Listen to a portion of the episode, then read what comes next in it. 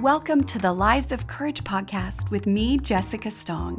Each week, we'll look at ways to choose courage every day, as I know even the smallest acts of courage matter. Through inspiration and action, we can grow into who we are truly meant to be.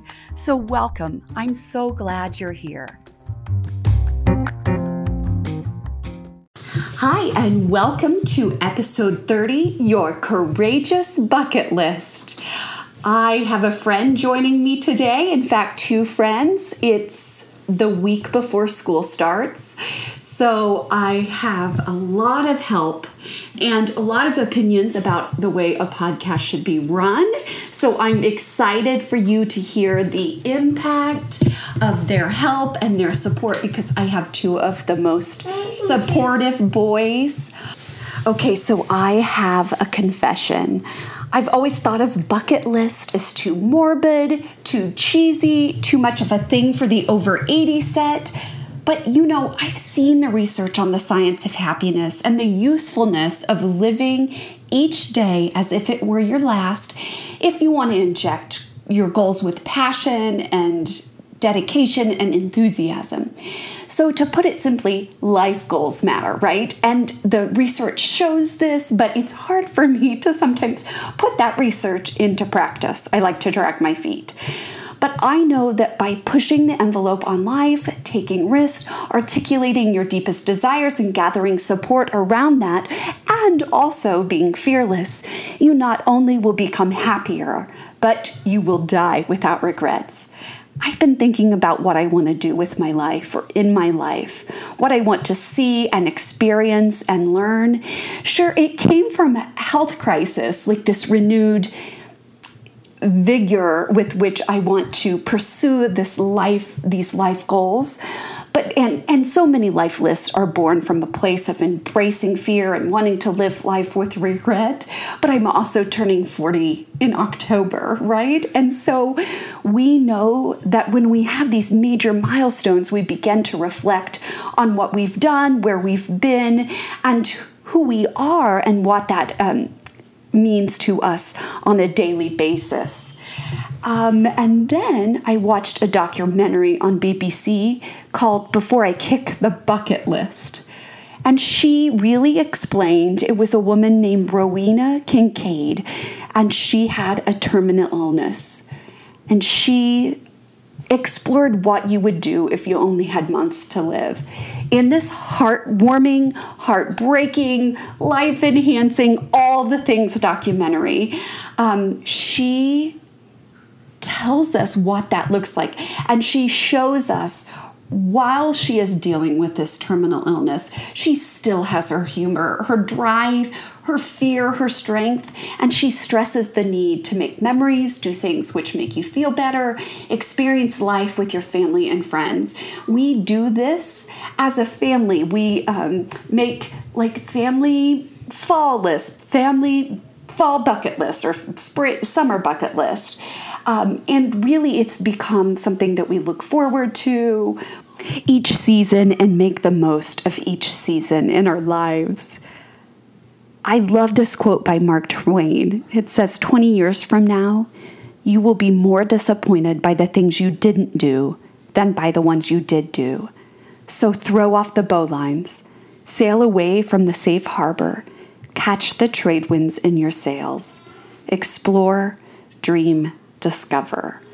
I hope that through these life goals that we're going to discuss today, a bucket list, a life list, whatever you choose to call it, for me, it's life goals, that you live with this spirit of exploration and discovery, and that you understand that you have the whole world at your disposal and you go for it and you live courageously. You live your life with courage and with strength there doesn't seem to be any doubt among the goal setting experts that written goals produce better results than goals that aren't written down.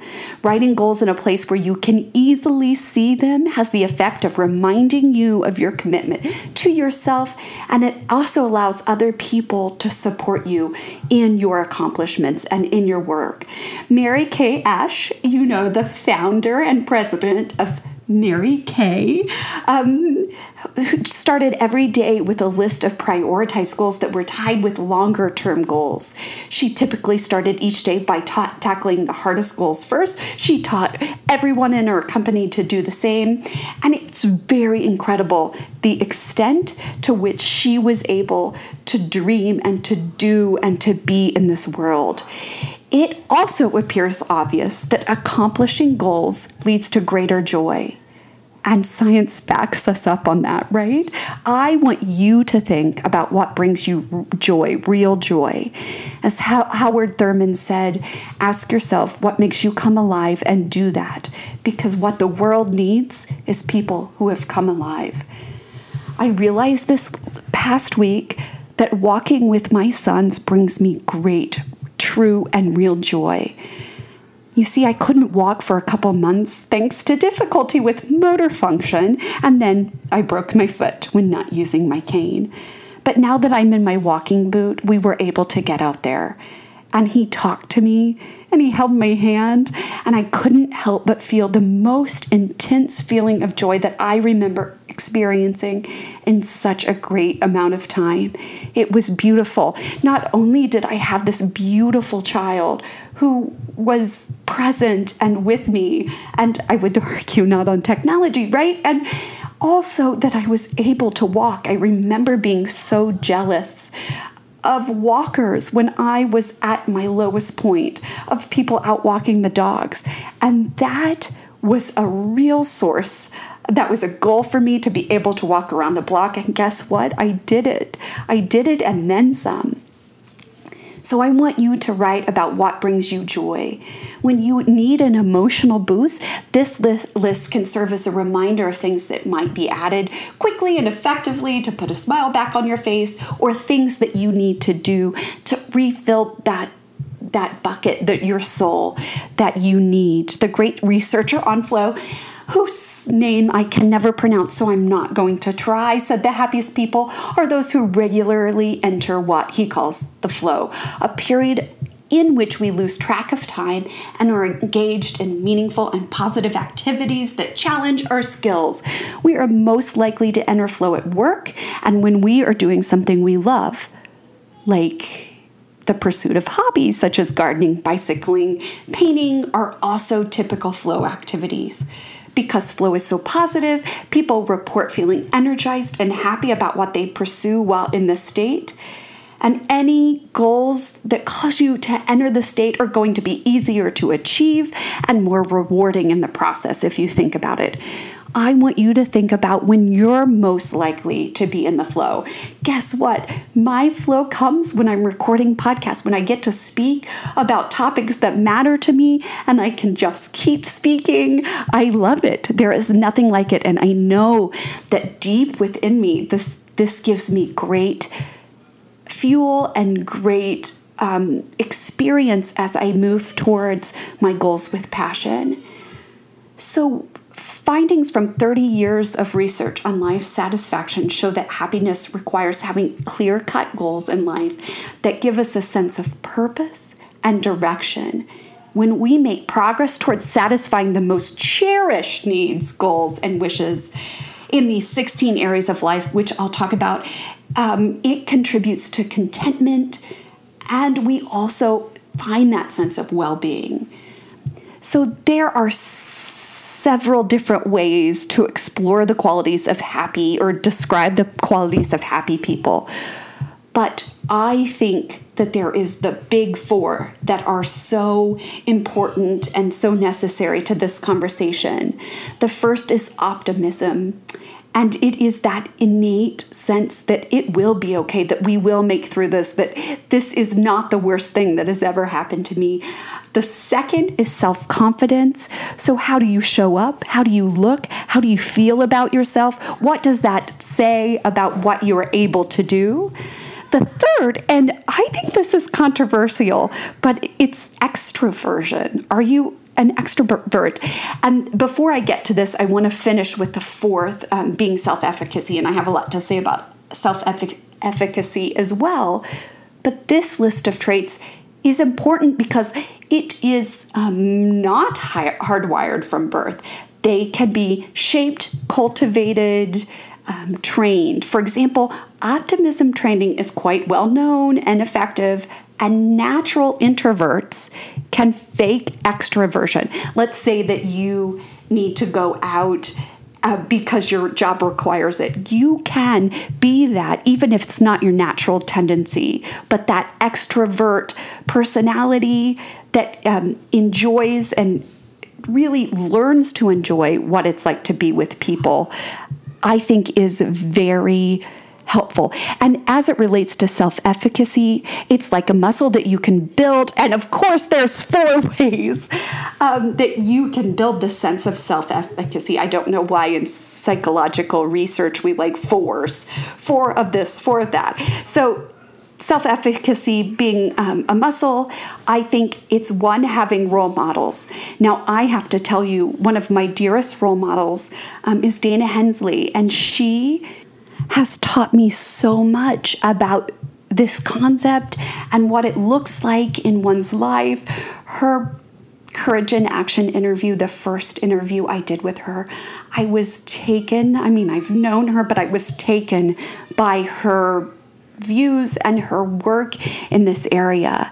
And I just would encourage you all to go listen to it because it was such a great um, podcast. But I also think about self efficacy as having um, a cheerleader in your life. So that's the second um, of the four ways and really having someone on your side, someone to cheer you on.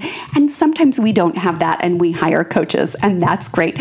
I have it in friends, I have cheerleaders in mentors and role models, I have it from my family, but I also have a coach to support me and help me understand what is important and how to how to be clear about what matters and what I need. The third way is managing stress appropriately. Woo! I've learned a lot about this and hope to record a podcast soon on taking real time and investing in self care and why that matters. So look forward to that. And fourth is having mastery experiences. So knowing that we can do something and we can learn and try and grow and accomplish something that we get over time we get right. I also would not want to miss talking about um, my college professor, Dr. Rick Snyder, the founder of Hope Theory, the psychology of hope. And Rick said that when a person has goals, he or she begins to think more create, creatively about how to achieve them and that this pathways thinking results in more hopeful outlook on life. People who are hopeful are happier and they work much more persistently and flexibly towards goal completion. Not only will a life list show you how to be more hopeful, but you'll discover it for yourself why it pays off handsomely in goal achievement. And Rick lived with chronic illness, he lived with pain and still in that hope and in that spirit and in that work of self efficacy, he was able to be happy and free and alive. I, I truly believe that we get to make this choice. No one else can make it for us. And even if we're afraid and we feel like having a morbid life list might be too much for us, I really believe that we can choose happiness. We can choose a sense of purpose. We can choose what matters in our lives and how to show up. But this results from courage. This results from us taking those steps towards life and towards what is brings us joy and what is sustaining in our soul. And this is what we get when we live, when we really live, and we're not just shying away from life. I often think about what it would be like to not be able to to walk again and what would I be left with? So much of what I have is how I move in this world. And we know that we are not just our body. We are not just our experiences, we are more. And the more we can lean into that, lean in and, and have the courage to to write those life goals, those life lists that are meaningful and matter, and that you can check off day after day is a really incredible, empowering activity. So I want to encourage you to take the time this week to write a hundred things to do before you die. Are you considering a trip?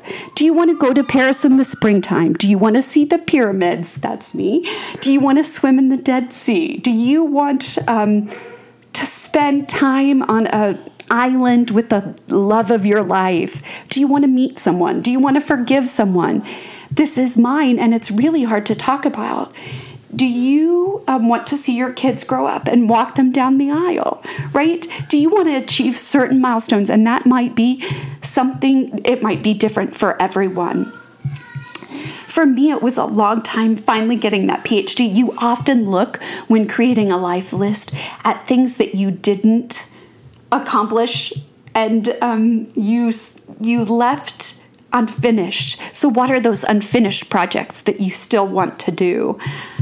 Um, what do you want to do that might sound ridiculous to others? Do you want to have a new career, some per- professional goals? What does it look like to live fully in the present? My life l- list, um, 100 things to do before I die, is a real testament. I, I wrote it and I was shocked by it.